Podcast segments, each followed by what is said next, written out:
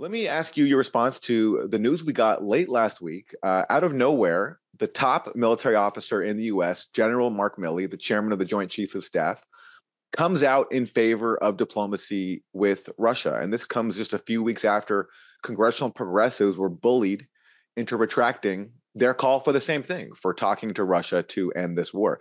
And now we have the top military officer in the country, General Milley, reportedly clashing with other Biden administration officials uh, and calling for talks with Russia. So, uh, what to you is the significance of this, and and why is Milley, of all people, coming out in favor of talks with Russia?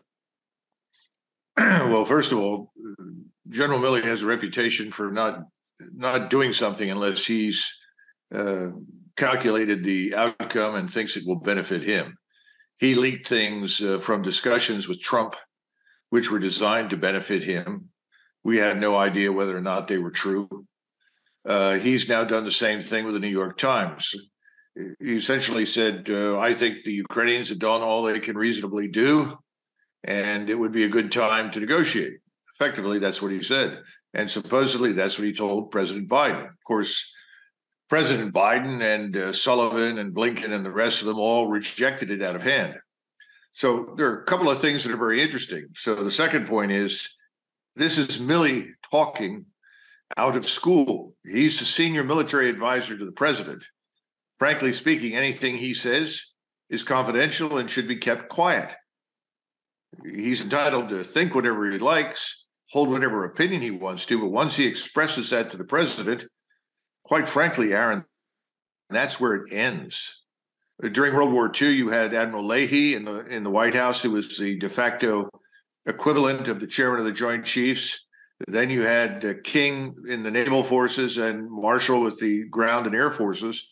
They did not go public and reveal anything that they discussed with the president ever, even after the man was dead. okay, so uh, we we have ha- pretty much held to that. Uh, you have very few exceptions where anybody is spoken out of school, and usually, when a senior general does that, they remove him because that's not his job. He's to advise. He's not an opinion maker. He's not a policy maker. So now the third thing, what did, what's he up to? Well, I can tell you that Milley is afraid, and he should be afraid. This is a man who has no personal experience of combat, but he knows the cold hard facts. The cold hard facts are that we don't have the ammunition on hand, we don't have the fuel on hand, we don't have the repair parts on hand, we don't have enough soldiers on hand to consider a confrontation with Russia. And he knows that under certain circumstances, we could end up in a confrontation with Russia. Now, a few weeks ago, we had General Petraeus, who's very Milley like, similarly self focused, but he blurted out this notion of a multinational task force, a quote unquote coalition of the willing, consisting largely of uh, American forces, Polish forces, and Romanian forces, about 90,000 troops that somehow or another would stagger into Western Ukraine at some point and this would uh, result in some sort of peaceful outcome. Well, Milley's not foolish. She knows that you're not going to get a peaceful outcome from that. The Russians have made it very clear they will treat any interference with their operations as an act of war. And then, secondly, he knows the truth. We, we are not in a position to sustain ourselves. The Ukrainians have been firing 7,000 artillery shells a day. The Russians have been firing 20,000.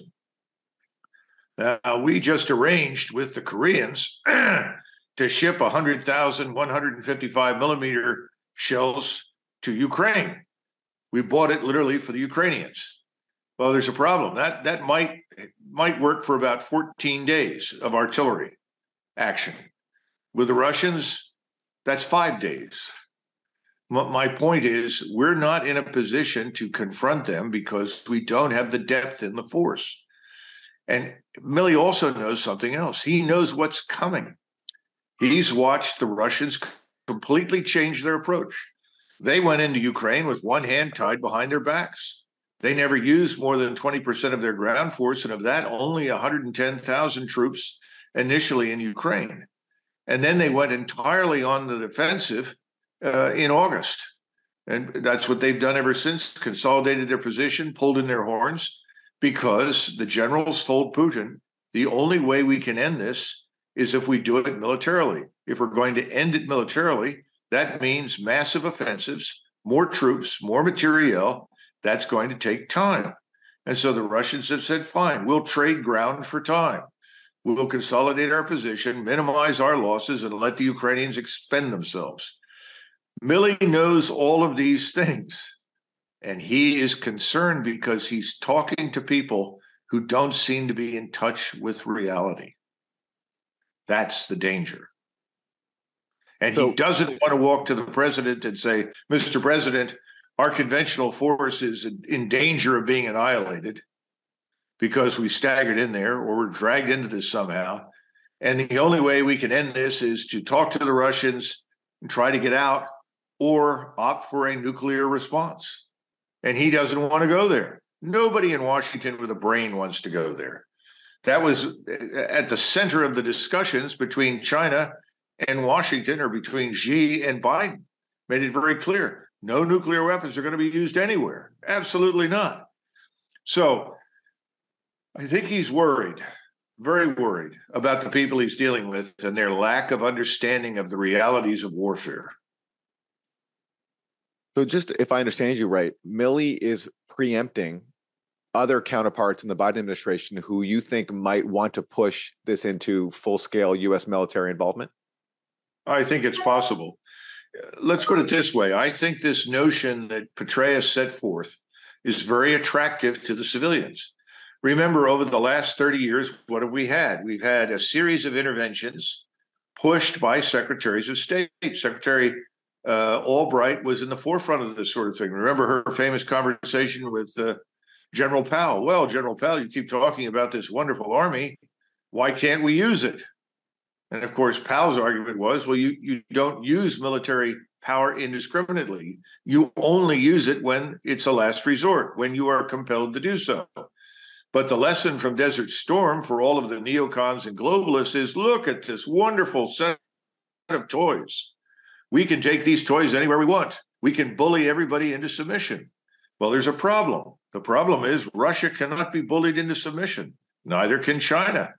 And if we try to do it, we're going to lose in Eastern Europe.